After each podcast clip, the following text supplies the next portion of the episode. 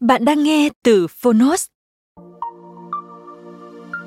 Để có trải nghiệm nghe tốt nhất, hãy trở thành hội viên Phonos. Bạn sẽ được tiếp cận kho thư viện hơn 1.000 sách nói có bản quyền. Ở podcast này, chúng tôi chia sẻ chương 1 của những tựa sách thuộc nhiều lĩnh vực khác nhau. Nếu bạn muốn mỗi ngày đều được cập nhật một quyển sách mới, tìm thấy tựa sách phù hợp cho bản thân, cũng như nguồn cảm hứng và kiến thức hữu ích cho cuộc sống, podcast Thư viện Sách Nói chính là dành cho bạn. Nếu yêu thích kênh podcast này, hãy tải ứng dụng Phonos để nghe trọn vẹn cuốn sách. Ngoài sách nói, Phonos còn sở hữu hơn 10.000 nội dung giúp bạn phát triển bản thân, chăm sóc tinh thần như podcast, sách tiếng Anh từ Oxford, tóm tắt sách, ebook, thiền, chuyện ngủ và nhiều hơn thế nữa. Thông tin chi tiết tại phần mô tả. Còn bây giờ, hãy cùng lắng nghe cuốn sách của hôm nay.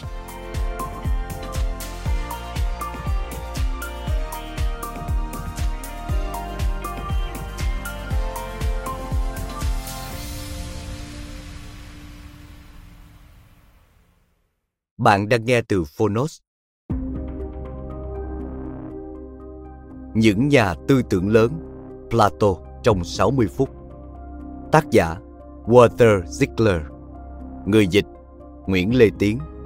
Chủ trương và hiệu đính, Lưu Hồng Khanh và Bùi Văn Nam Sơn. Độc quyền tại Phonos.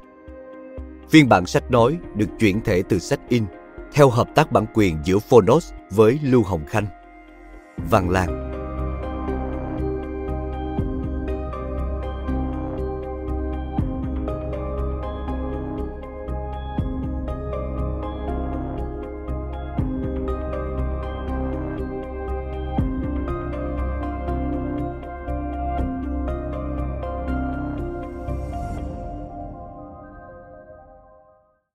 Lưu ý dành cho thính giả. Tác giả sách sử dụng nhiều trích dẫn từ các tác phẩm của Plato. Để thuận tiện hơn cho quá trình theo dõi của bạn, chúng tôi sẽ tạo hiệu ứng vang cho những trích dẫn này. Để biết thêm thông tin chi tiết, mời bạn xem một tài liệu tham khảo được đến kèm trên ứng dụng. Những sự tồi tệ nơi các thành bang chúng ta sẽ không chấm dứt, trừ phi các triết gia trở thành vua, hoặc những người nay được gọi là vua hay những người quyền thế thật sự thấm nhuần triết học. Plato sinh năm 428 trước công nguyên, mất năm 348 trước công nguyên. Mời bạn xem lời cảm ơn, lời giới thiệu được đính kèm trên ứng dụng. Khám phá lớn của Plato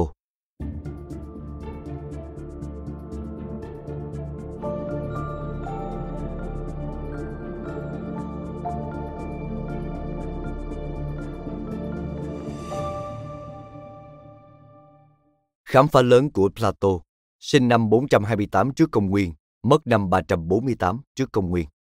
Vừa mang tính đột phá, vừa để lại hiệu quả phong phú.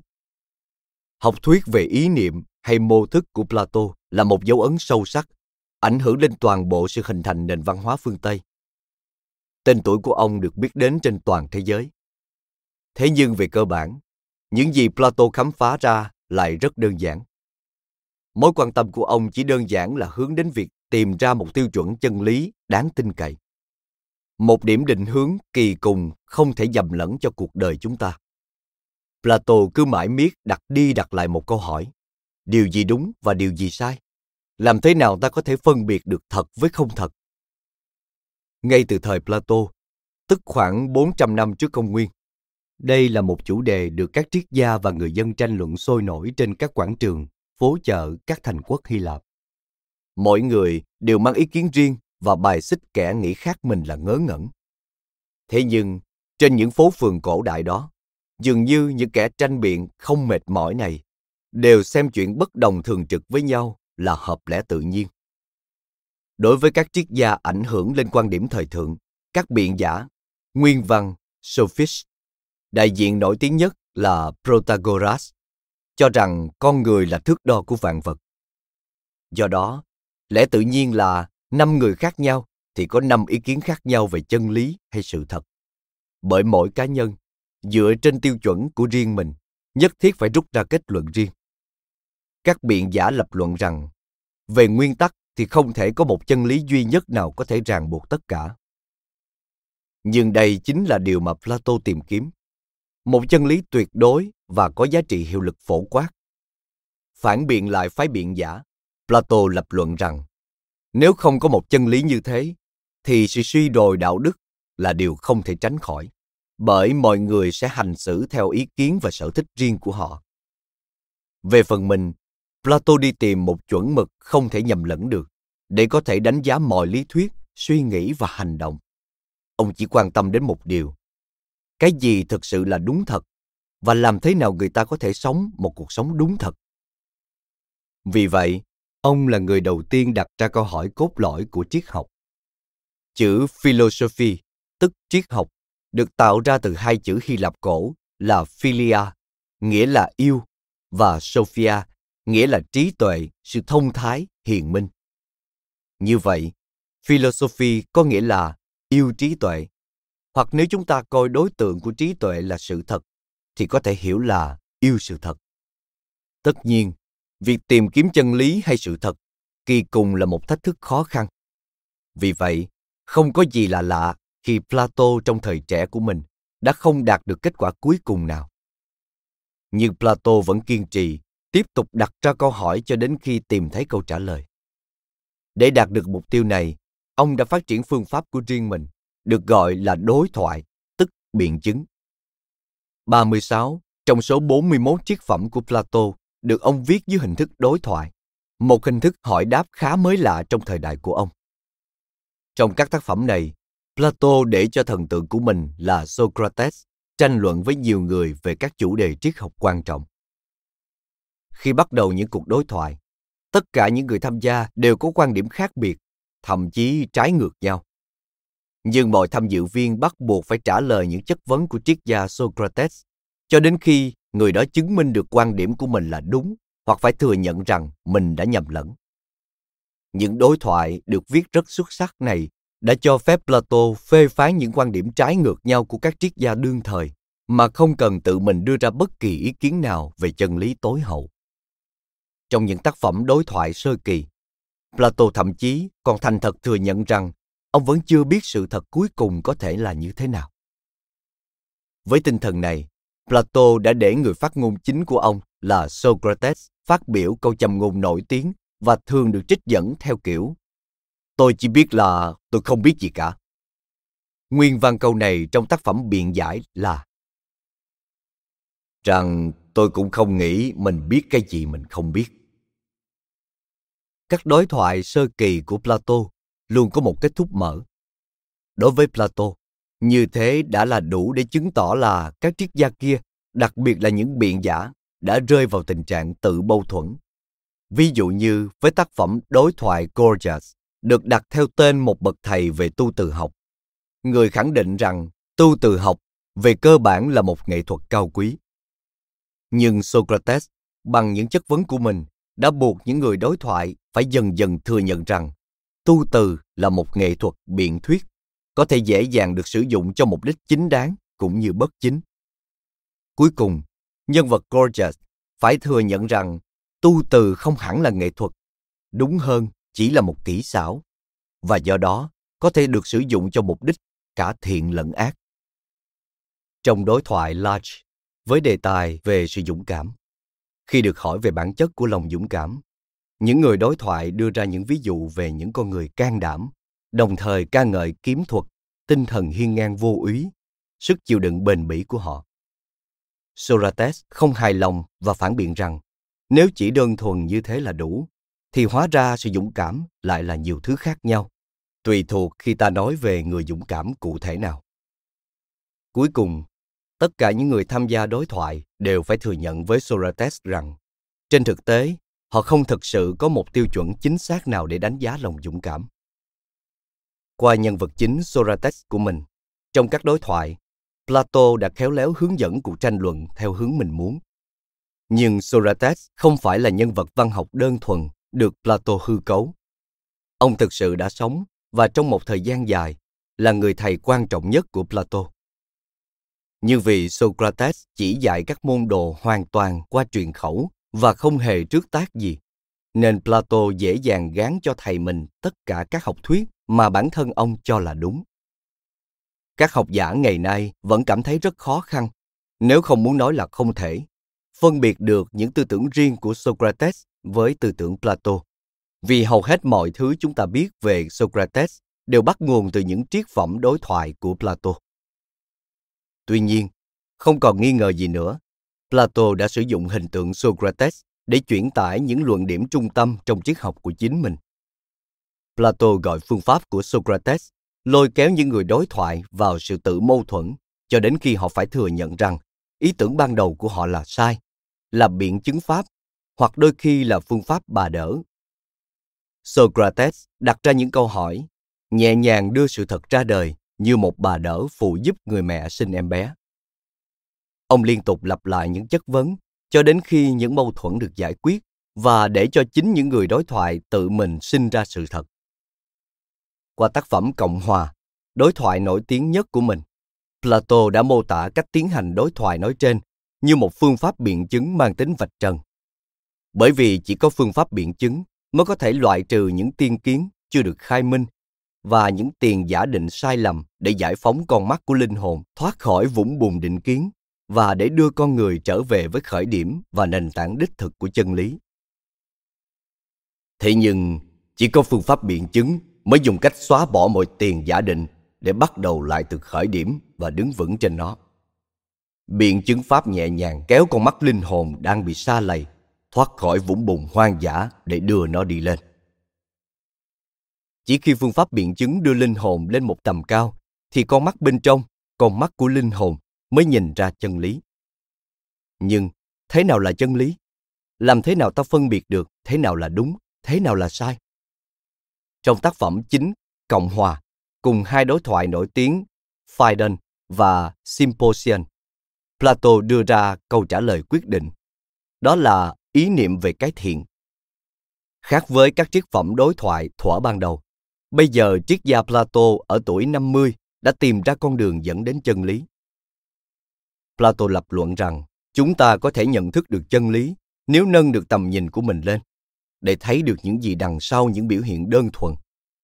Bởi vì quanh ta, ngoài những sự vật mà ta thấy hàng ngày, ngoài thế giới hữu hình, còn có một hiện thực thứ hai, một hiện thực vô hình. Đây là một loại hiện thực cao hơn, và chỉ có nó mới tiết lộ cho ta thấy thế giới đúng thật. Hiện thực thứ hai này là thế giới ý niệm. Plato phân biệt tách bạch giữa hai thế giới, giữa một thế giới của những sự vật giả dối và phù du vô thường, thế giới mà chúng ta ngày này qua ngày khác cảm nhận bằng các giác quan, và thế giới của các ý niệm mà ta chỉ có thể nhận thức bằng con mắt bên trong. Plato cho rằng nếu muốn sống hợp lý tính, chúng ta phải hướng linh hồn của mình duy nhất vào thế giới thứ hai, thế giới ý niệm. Khi linh hồn chăm chú vào cái được chân lý và những cái tồn tại soi sáng, nó sẽ nhận biết và nhận thức được cái đó. Và qua đó, nó chứng tỏ được là có lý tính. Nhưng khi tập trung vào cái pha tạp với sự tối tâm, lúc hiện lúc ẩn, thì linh hồn chỉ có thể ước đoán và tầm nhìn của nó bị che mờ đến mức khiến nó bóp méo các quan niệm của mình. Và như thế khiến trong như thể nó chẳng có lý tính.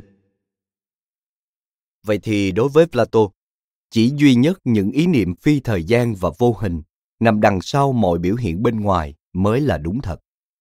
Với ý niệm, ta có thể kiểm tra những tư kiến thường ngày của mình.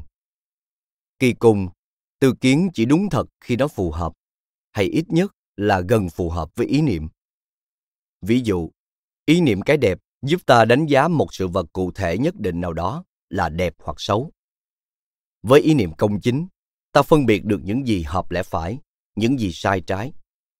Ý niệm kích thước, phân biệt lớn và nhỏ. Theo Plato, mặc dù bản thân các ý niệm là vô hình, nhưng ta vẫn có thể thông dự vào nó thông qua linh hồn của mình. Chúng ta nhận thức thế giới thông qua cả một loạt những ý niệm như thế. Nhưng theo Plato, trên tất cả có một ý niệm cuối cùng, chính yếu, lớn nhất, cao nhất. Đó là ý niệm cái thiện, một ý niệm định hướng cho chúng ta. Trong đối thoại Cộng hòa, Socrates xem ý niệm cái thiện như một thức nhận cao nhất, đi trước mọi ý niệm khác. Trong nhiều dụ ngôn, ông giải thích cho người đối thoại. Như ta đã nhiều lần nói về hiện hữu, ý niệm về cái thiện là thức nhận bao trùm nhất. Chỉ thông qua nó mà sự công chính và tất cả những gì dựa trên nó mới trở nên hữu dụng và tốt lành. Ý niệm về cái thiện là quan trọng và bao trùm bởi vì chỉ thông qua nó, mọi ý niệm khác, chẳng hạn như ý niệm công chính, mới trở nên có ý nghĩa và khả dụng. Nếu thấu hiểu được ý niệm cái thiện và hành xử phù hợp với nó, chúng ta sẽ đứng vững chắc trên nền tảng chân lý và có thể sống một cuộc sống chính trực và hạnh phúc. Bởi Plato cho rằng, chỉ với một cuộc sống chính trực và tình yêu chân lý, chúng ta mới đạt được hạnh phúc và an lạc. Tôi khẳng định rằng, cho dẫu là đàn ông hay đàn bà, kẻ nào chính trực và thiện lành, kẻ đó có hạnh phúc. Kẻ nào bất chính và tà ác, kẻ đó chịu bất hạnh. Không còn nghi ngờ gì, học thuyết về ý niệm là tư tưởng cốt lõi của triết học Plato. Ông tin chắc vào sức mạnh bao trùm của ý niệm đến mức coi chúng là thực tồn. Đối với Plato, ý niệm không phải chỉ là những thứ trong đầu óc chúng ta, mà còn có một sự hiện hữu của riêng bản thân nó. Có nghĩa là, ý niệm đối với Plato không chỉ là những tư tưởng hay khái niệm mà chúng ta sử dụng để mô tả hoặc đánh giá điều gì đó, mà còn có một hiện thực của riêng chúng, độc lập với chúng ta. Hiện thực của ý niệm còn thực tồn hơn hiện thực hư huyễn của những sự vật hàng ngày. Hoặc, như Plato đã lập thức, các ý niệm vô hình có một mức độ tồn tại cao hơn. Bất cứ ai hướng linh hồn của mình vào ý niệm và cố gắng nắm bắt chúng, thì càng lúc càng tiến gần với những cái tồn tại. Vì vậy, so với các đối tượng thì các ý niệm là hiện thực thâm sâu và nền tảng hơn. Các nhà nghiên cứu về Plato đã rất có lý khi cho rằng học thuyết ý niệm bao trùm cả ba kích thước là hữu thể học, nhận thức luận và đạo đức học. Như thế có nghĩa là qua học thuyết ý niệm, Plato đã giải đáp một lúc cả ba vấn đề quan trọng đối với nhân loại. Một là về mặt hữu thể học, tức là học thuyết về tồn tại. Plato khẳng định rằng ý niệm cái thiện biểu hiện ra như một sức mạnh thực tồn, tự riêng nó. Nó luôn hiện hữu trong vũ trụ, độc lập với con người. Ý niệm cái thiện là một loại suối nguồn năng lượng vĩnh cửu mà ta có thể đắm mình vào đó nếu mở rộng linh hồn của mình. Hai là, về mặt nhận thức luận, Plato cho rằng chỉ nhờ vào các ý niệm, chúng ta mới nhận thức và phân biệt được giữa chân lý sự thật với tư kiến hoặc sai lầm. Và ba là, về mặt đạo đức học, để trả lời câu hỏi liên quan đến việc hành xử đúng đắn, Plato cho rằng chỉ ý niệm về cái thiện mới mang lại cho ta một sự điều hướng mang tính ràng buộc cho các quyết định về đạo đức và luân lý của mình ai dứt khoát hướng đến các ý niệm chân thiện mỹ. Kẻ đó cuối cùng sẽ đạt được hạnh phúc và linh hồn thanh khiết. Thế nhưng, những ý niệm diệu kỳ này là gì? Chúng từ đâu tới? Khi plato nói về cái thiện, thì chính xác ra nó là gì? Và hơn tất cả, làm sao ta nhận thức được cái thiện và sống hướng thiện? Cảm ơn các bạn đã lắng nghe podcast ngày hôm nay. Podcast này được sản xuất bởi Phonos, ứng dụng sách nói và phát triển bản thân dành cho người Việt. Tải ứng dụng để nghe đầy đủ nhất các nội dung với chất lượng âm thanh chuẩn điện ảnh. Hẹn gặp lại ở những tập tiếp theo.